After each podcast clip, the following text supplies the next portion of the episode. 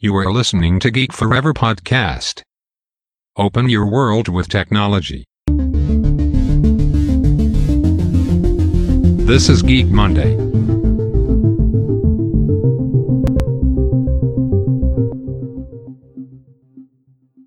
ครับผมดนทราดนจากดอดนบล็อกนะครับและนี่คือรายการ Geek Monday นะครับรายการที่นำท่านไปพบกับเทคโนโลยีใหม่ๆนะครับจากบริษัทยักษ์ใหญ่ต่างๆนะครับที่นำเอาเทคโนโลยีใหม่ๆเหล่านี้นะครับไม่ว่าจะเป็นเรื่องของ AI Big Data หรือว่าเทคโนโลยีย่านหุ่นยนต์ก็ตามนะครับในการนำมาประยุกต์ใช้กับธุรกิจของพวกเขานะครับเราจะเห็นได้ว่าบริษัทหลายๆบริษัทในปัจจุบันนะครับเริ่มนำเอาเทคโนโลยีใหม่ๆนะครับมาประยุกต์ใช้ เพื่อสร้างความเป็นต่อทางด้านธุรกิจนะครับเราจะเห็นได้ว่าไม่ว่าจะเป็นบริษัทใหญ่ ๆ หรือว่าบริษัทเล็กที่เกิดใหม่ บริษัทสตาร์ทอัพเนี่ยก็จะนำเอาเทคโนโลยีเหล่านี้นะครับมาใช้เพื่อประโยชน์ทางด้านธุรกิจของพวกเขานั่นเองนะครับสำหรับใน EP นี้นะครับก็มาถึง EP ที่ 31 กันแล้วนะครับ ต้องเรียกว่าเป็นการเดินทางที่ยาวนานมากๆนะครับในการทำพอดแคสต์รายการ Geek Monday ของผมนะครับสำหรับปีนี้ก็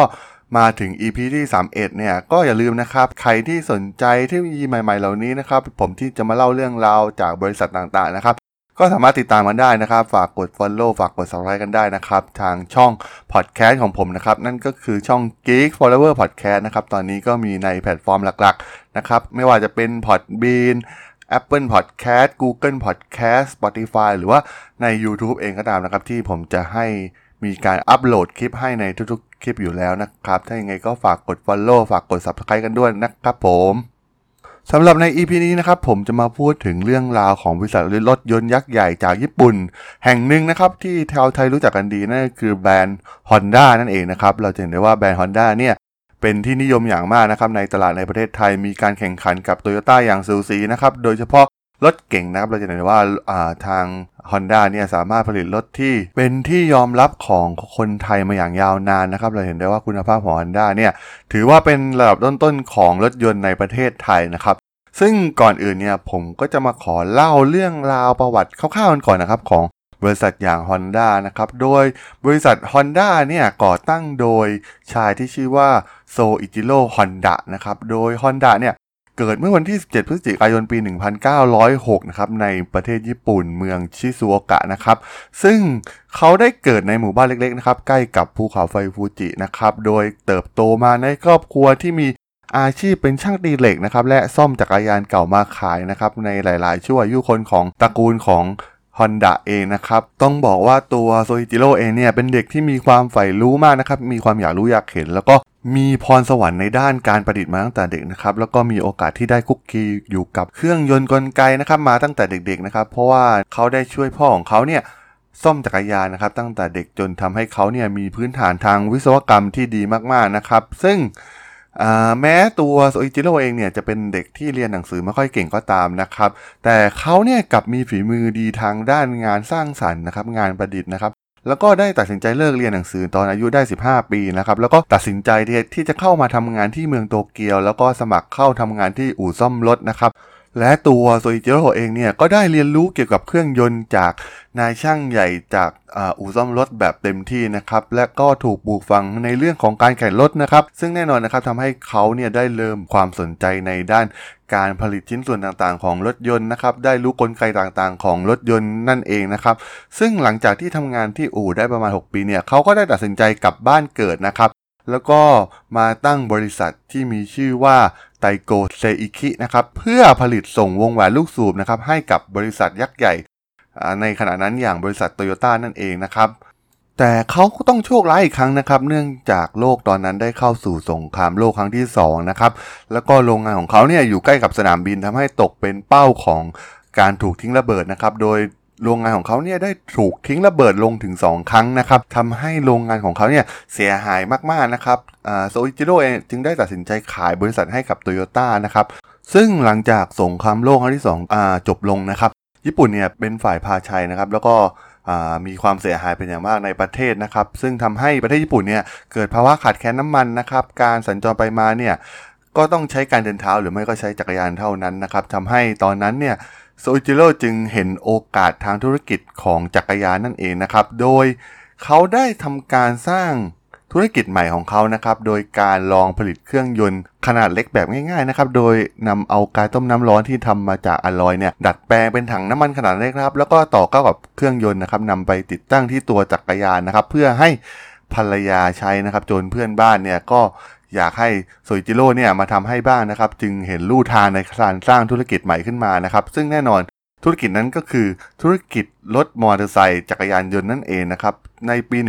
1947 เนี่ย บริษัท Honda Motor ก็ได้ถือกำเนิดขึ้นมานะครับ แล้วก็ได้สร้างรถจักรยานยนต์รุ่น d t y p e นะครับ หรือที่รู้จักกันดีในชื่อว่ารุ่น Honda Dream นั่นเองนะครับ เป็นรุ่นแจ้งเกิดของ Honda Motor นะครับ สามารถทำยอดขายได้อย่างถล่มทลายนะครับทำให้ Honda Motor เนี่ยกลายเป็นบริษัทผลิตรถจักรยานยนต์ที่ใหญ่ที่สุดในญี่ปุ่นนะครับ และเติบโต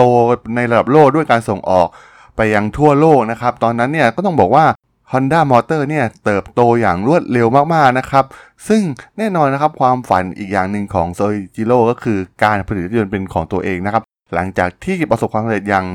มากนะครับในวงการรถจักรยานยนต์เนี่ยทำให้ในปี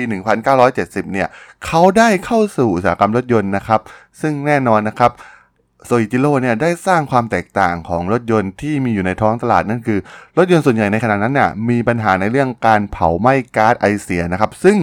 ยังไม่มีใครที่สามารถผลิตรถยนต์ที่มีเครื่องยนต์ที่มีมลพิษต่ำได้นะครับหลังจากนั้นนะครับในปี 1973 เนี่ยเขาก็ได้นำเครื่องยนต์มลพิษต่ำตัวนี้นะครับไปผลิตรถยนต์ในรุ่นที่มีชื่อว่า Honda Civic นะครับซึ่งต้องบอกว่าในช่วงนั้นเนี่ยเป็นช่วงที่กำลังเกิดวิกฤตน้ำมันนะครับทำให้ ได้รับรางวัลรถยนต์ที่ประหยัดเชื้อเพลิงที่สุดในโลกในสมัยนั้น แล้วก็ Honda เนี่ยก็ได้รับความนิยมอย่างรวดเร็วนะครับ โดยในยุคตอนต้นของปี 1980 เนี่ยโซอิจิโร่เนี่ยสามารถนำพาบริษัท Honda กลายเป็นบริษัทท็อป 3 นะครับ ของผู้ผลิตรถยนต์รายใหญ่ของญี่ปุ่นนะครับ แล้วก็ในช่วงปลายปี 1980 เนี่ยบริษัท Honda ก็ได้กลายเป็นท็อป 3 บริษัทผลิตรถยนต์ของโลกในที่สุดนั่นเองนะครับ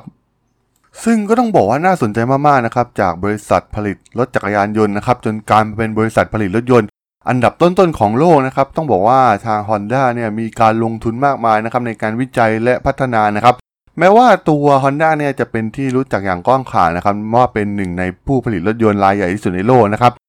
แต่ว่าความก้าวหน้าทางเทคโนโลยีรวมถึงนวัตกรรมเนี่ย การลงทุนของบริษัท Honda เนี่ยเป็นสิ่งสำคัญมากๆนะครับ โดยบริษัทเนี่ยได้มีการทุ่มเทงบการวิจัยและพัฒนา โดยอยู่ในลำดับต้นๆของ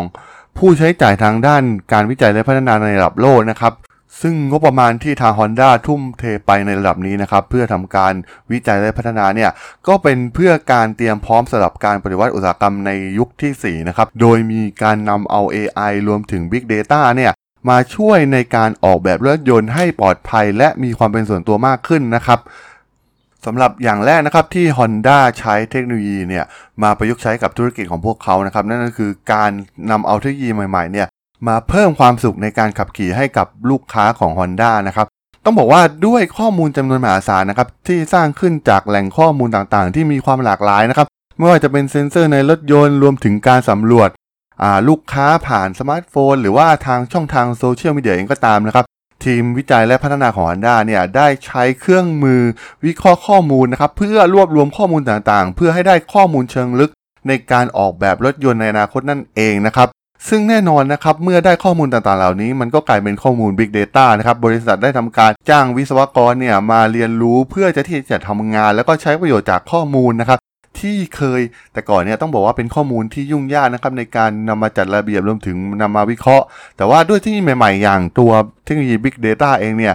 ที่ข้อมูลเหล่านี้เนี่ยสามารถที่จะนำมาค้นหาความหมายรวมถึงความต้องการของลูกค้านะครับผ่านเทคโนโลยีอย่าง Big Data รวมถึงเครื่องมือวิเคราะห์ต่างๆนะครับโดยทางทีมวิศวกรของ Honda เนี่ยมีทีมทางด้านอ่านดีในเรื่องนี้มากกว่า 100 คนนะครับที่ได้รับการฝึกฝนในการวิเคราะห์ข้อมูลขนาดใหญ่เหล่านี้นะครับ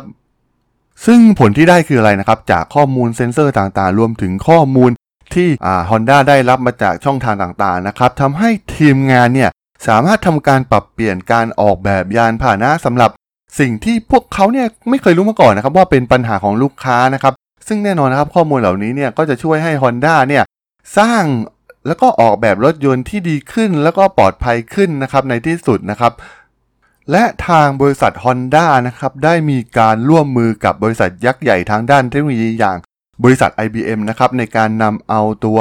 IBM Watson Explorer นะครับมาช่วยให้ Honda เนี่ยเข้าใจข้อความรวมถึงทำความเข้าใจกับข้อเสนอแนะต่างๆ ของลูกค้า ที่มาจากข้อมูลจำนวนมหาศาลเหล่านี้นะครับ ซึ่งแน่นอนนะครับข้อมูลเหล่านี้เนี่ยมันมาจากหลายแหล่ง แล้วก็มันไม่มีมันไม่เป็นข้อมูลที่เป็นโครงสร้างอย่างชัดเจนนะครับ การใช้เทคโนโลยีของ IBM อย่าง IBM Watson Explorer เนี่ย มันช่วยให้ Honda ลดเวลาที่ต้องใช้ในการทำความเข้าใจกับความคิดเห็นต่างๆ ของลูกค้ากว่า 80%นะครับ ซึ่งแน่นอนนะครับ การได้เทคโนโลยีเหล่านี้มาก็เป็นองค์ประกอบสำคัญนะครับ ต่อความสำเร็จของบริษัทในอนาคตนั่นเองนะครับสำหรับส่วนที่สองนะครับในการนำเอาเทคโนโลยีมาใช้ของ Honda ก็คือการนำเอาเทคโนโลยีใหม่ๆเนี่ยมาพัฒนารถยนต์ในรูปแบบใหม่ๆนะครับต้องบอกว่า Honda เนี่ยค่อนข้างที่จะสนใจในการนำเอาเทคโนโลยีใหม่ๆเหล่านี้นะครับมาประยุกต์ใช้เพื่อปรับปรุงประสิทธิภาพของรถยนต์ของพวกเขานะครับ โดยในงาน CES หรือ Consumer Electronics Show นะครับในปีที่แล้วนะครับทาง Honda เนี่ยได้เปิดรถยนต์ตระกูลนุยวีนะครับเป็นยานพาหนะไฟฟ้าในเมืองรูปแบบใหม่นะครับโดยมาพร้อมกับผู้ช่วยปัญญาประดิษฐ์นะครับที่มีชื่อว่าฮาน่านะครับ ซึ่งเป็นผู้ช่วยเครือข่ายอัตโนมัติของ Honda นั่นเองนะครับ ที่สามารถที่จะอ่านอารมณ์ของคนขับนะครับ แล้วก็สามารถที่จะปรับอุณหภูมิ ปรับเพลง หรือว่าปรับส่วนอื่นๆของรถยนต์ได้นะครับ โดยฮาน่าเนี่ยยังสามารถเตือนเจ้าของรถได้นะครับ ในเรื่องของวันสำคัญต่างๆ มีการช่วยจองแล้วก็ช่วยนัดหมายต่างๆ ให้กับลูกค้าได้นะครับ ซึ่งแน่นอนนะครับ Honda ได้เรียนรู้อย่างดีนะครับว่า ร้อยละ96ของเวลาของรถยนต์ต่างๆ เนี่ย มักจะอยู่ที่โรงจอดรถและไม่ถูกนำไปใช้นะครับ เพราะฉะนั้นเทคโนโลยีรถยนต์ใหม่ของ Honda เนี่ย จะเป็นการแบ่งปันการขับขี่ได้แบบอัตโนมัตินะครับ ที่สามารถที่จะเรียกให้ไปรับหรือไปส่งคนเมื่อเจ้าของรถเองไม่ได้ใช้นะครับ ซึ่งทำให้ตัวรถยนต์เนี่ยเป็นสิ่งที่มีค่ามากขึ้นสำหรับเจ้าของนะครับ เพราะว่ามันสามารถสร้างรายได้จากการหยุดทำงานของมันนะครับในยามที่อยู่ในลองจอดรถเปล่าๆนะครับ และวิศวกรยังมองเห็นว่ารถยนต์ใหม่อย่าง NeuV เนี่ยสามารถที่จะขายพลังงานกลับไปยัง grid ไฟฟ้าได้นะครับ เมื่อไม่ได้นำมาใช้งานนะครับ ซึ่งต้องบอกว่า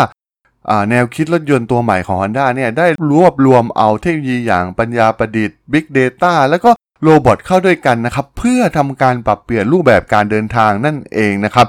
ซึ่งนอกจาก NeuV แล้วนะครับ Honda ได้สร้างรถยนต์สปอร์ตแนวคิด Sport EV นะครับ ที่ใช้ทั้งปัญญาประดิษฐ์แล้วก็เทคโนโลยีทางไฟฟ้านะครับ โดยแนวคิดของ Sport EV เนี่ยมีวัตถุประสงค์เพื่อให้ผู้ขับขี่และรถ สามารถที่จะมีการสื่อสารกันได้นะครับทำให้การเดินทางในอนาคตเนี่ยสามารถมีความปลอดภัยมากยิ่งขึ้นนั่นเองนะครับสำหรับอีกเรื่องหนึ่งที่สำคัญนะครับ ที่นำเอาเทคโนโลยีใหม่ ๆ อย่างหุ่นยนต์นะครับ มาใช้ของ Honda ก็คือ Honda เนี่ยแม้จะใช้ข้อมูลขนาดใหญ่หรือว่าเทคโนโลยีทางด้าน Big Data รวมถึงเทคโนโลยีอย่างปัญญาประดิษฐ์เนี่ยเพื่อมาปรับปรุงนวัตกรรมของรถยนต์ใหม่ๆ ของบริษัทแล้วนะครับ ซึ่งแน่นอนนะครับเทคโนโลยีใหม่ๆ เหล่านี้เนี่ยก็มีความช่วยเหลือของหุ่นยนต์นะครับมาช่วยเหลือลูกค้านะครับในด้านอื่นๆ มากยิ่งขึ้นนะครับ ซึ่งนวัตกรรมล่าสุดนะครับซึ่งมีชื่อว่าแนวคิดหุ่นยนต์ 3E นะครับ 3E เนี่ยย่อมาจาก empower นะครับ experience รวมถึง empathy นะครับ ซึ่งพวกเขาเนี่ยไม่ได้แค่ผลิตนะครับหุ่นยนต์ แต่ว่ามองไปที่แนวคิดที่มีศักยภาพที่จะเปลี่ยนแปลงวิถีชีวิตของมนุษย์ได้ในหลากหลายวิธีนะครับ โดยในงาน CES 2018 เนี่ย Honda ได้ทำการเปิดตัวหุ่นยนต์รุ่นใหม่ 4 ตัวนะครับ ได้แก่ ตัวแรกก็คือหุ่นยนต์ 3EA18 นะครับ ซึ่งเป็นหุ่นยนต์ที่เหมือนมนุษย์มากที่สุดนะครับ ซึ่งสามารถเข้าใจความต้องการของผู้คน แล้วก็จะให้ความช่วยเหลือแก่มนุษย์ในสนามบิน ห้างสรรพสินค้า หรือสถานที่ชุมนุมขนาดใหญ่ ๆ อื่น ๆ นะครับ ซึ่งหุ่นยนต์ใหม่ๆ เหล่านี้เนี่ยก็จะมาช่วยเหลือมนุษย์ในด้านอื่นๆ มากยิ่งขึ้นนั่นเองนะครับ ส่วนตัวที่2นะครับหุ่นยนต์ที่มีชื่อว่า 3EB18 นะครับ หุ่นยนต์ตัวนี้เนี่ยสามารถที่จะช่วยขนส่งมนุษย์ หรือว่าขนส่งกระเป๋าหรือสิ่งของต่างๆ เพื่อช่วยเหลือมนุษย์ได้นั่นเองนะครับสำหรับหุ่นยนต์ตัวที่ 3 ก็คือหุ่นยนต์ 3EG18 นะครับซึ่งเป็น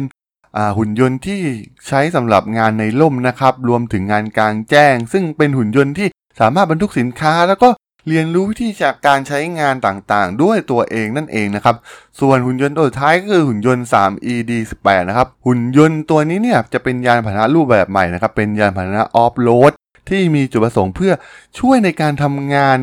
ได้เวลานานขึ้นนะครับ แล้วก็ งานที่เป็นอันตรายต่างๆนะครับ ซึ่งแน่นอนนะครับงานยากๆเนี่ยการใช้หุ่นยนต์เข้าไปช่วยเหลือก็จะมีประสิทธิภาพมากขึ้นนะครับ ซึ่งการออกแบบหุ่นยนต์ตัวนี้เนี่ยก็จะใช้ตัวถังรถ ATV ของ Honda นะครับ ซึ่งมันสามารถที่จะหลบหลีกสิ่งกีดขวางได้นั่นเองนะครับ แล้วก็ที่สำคัญก็คือหุ่นยนต์ชื่อดังของ Honda ที่เปิดตัวมานานแล้วนะครับ อย่างหุ่นยนต์ อาซิโมนั่นเองนะครับหุ่นยนต์เดินได้ของ Honda ที่ที่เป็นการพัฒนาแล้วก็วิจัยมากว่า 2 ทศวรรษนะครับ โดยตอนนี้เนี่ยมันสามารถเดินและวิ่งได้นะครับ แม้พื้นผิวที่ไม่เรียบนะครับ แล้วก็สามารถขึ้นและลงจับวัตถุ สามารถเข้าใจและตอบสนองต่อคำสั่งเสียงที่เรียบง่ายได้นะครับ แน่นอนนะครับ ตอนนี้การพัฒนาหุ่นยนต์อาซิโมเนี่ยก็ยังพัฒนาต่อไปนะครับ ซึ่งสุดท้ายนะครับ ทาง Honda เนี่ยก็คาดว่าหุ่นยนต์ ASIMO เนี่ยก็สามารถที่จะให้บริการฟังก์ชันที่สำคัญสำคัญนะครับ รวมถึงการให้การสนับสนุนการทำงานของมนุษย์ในอนาคตนั่นเองนะครับ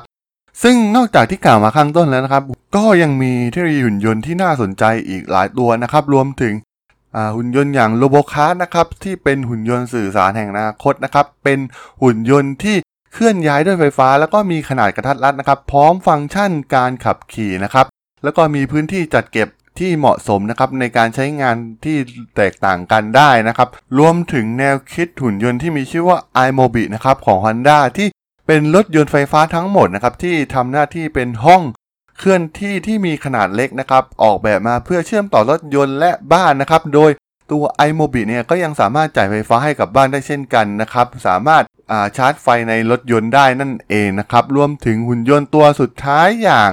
มีโมนะครับ ซึ่งเป็นหุ่นยนต์ขับเคลื่อนด้วยไฟฟ้า ซึ่งขับเคลื่อนด้วยตัวเองแบบอัตโนมัตินะครับ ซึ่ง ใช้เทคโนโลยี AI นะครับ ต่อไปแน่นอนนะครับว่าเหล่าเครื่องตัดหญ้าเนี่ยก็อาจจะสามารถสื่อสารกับผู้ใช้ด้วยนะครับ โดยใช้เทคโนโลยี AI นะครับ มันจะกลายเป็นเหมือนสัตว์เลี้ยงของครอบครัวอีกอย่างหนึ่งนั่นเองนะครับ ผ่านเทคโนโลยีอย่างหุ่นยนต์นะครับหรือสุดท้ายนะครับหุ่นยนต์ที่มีชื่อว่า f u r e Mobi นะครับที่มุ่งเน้นไปที่การปฏิสัมพันธ์ระหว่าง มนุษย์กับมนุษย์ด้วยกันนะครับ โดยเป็นการกระตุ้นเนี่ยให้มนุษย์เนี่ยเดินทางเป็นคู่นะครับ หรือมีการเดินทางด้วยกันนั่นเองในอนาคตนะครับผมสำหรับตัวอย่างทั้งหมดที่ผมยกตัวอย่างมานะครับ เราจะเห็นได้ว่าการนำเอาเทคโนโลยีใหม่ๆ ต่างๆนะครับ ไม่ว่าจะเป็นเรื่อง AI หุ่นยนต์ เรื่องของ Big Data นะครับ ที่ Honda เนี่ยนำมาใช้นะครับ เพื่อปรับปรุงประสิทธิภาพทางธุรกิจของพวกเขานะครับ เราจะเห็นได้ว่า เทคโนโลยีใหม่ๆ เหล่านี้นะครับเป็นเทคโนโลยีที่สำคัญมากๆนะครับสำหรับการปฏิวัติอุตสาหกรรมในครั้งที่ 4 ที่ Honda กำลังเตรียมความพร้อมอยู่นั่นเองนะครับสำหรับใน EP นี้นะครับผมก็จะขอจบไว้ก่อนเพียงเท่านี้นะครับสำหรับเรื่องราวของ Honda สำหรับเพื่อนๆที่สนใจเรื่องราวของบริษัทยักษ์ใหญ่ บริษัทที่มีเทคโนโลยีใหม่ๆนะครับที่ผมจะมาเล่าให้ฟังนะครับ ก็สามารถติดตามได้นะครับ ผ่านทาง Geek Follower Podcast นะครับ ตอนนี้ก็มีในหลากหลายแพลตฟอร์มนะครับ ไม่ว่าจะเป็นตัว Podbean Apple Podcast Google Podcast Spotify หรือว่าใน YouTube เองก็ตามนะครับ ที่ผมจะอัปโหลดให้ในทุกๆคลิปอยู่แล้ว ถ้ายังไงก็ฝากกด Follow ฝากกด Subscribe กันด้วยนะครับสำหรับใน EP นี้ผมก็ต้องขอลาไปก่อนนะครับ เจอกันใหม่ใน EP หน้านะครับผม สวัสดีครับ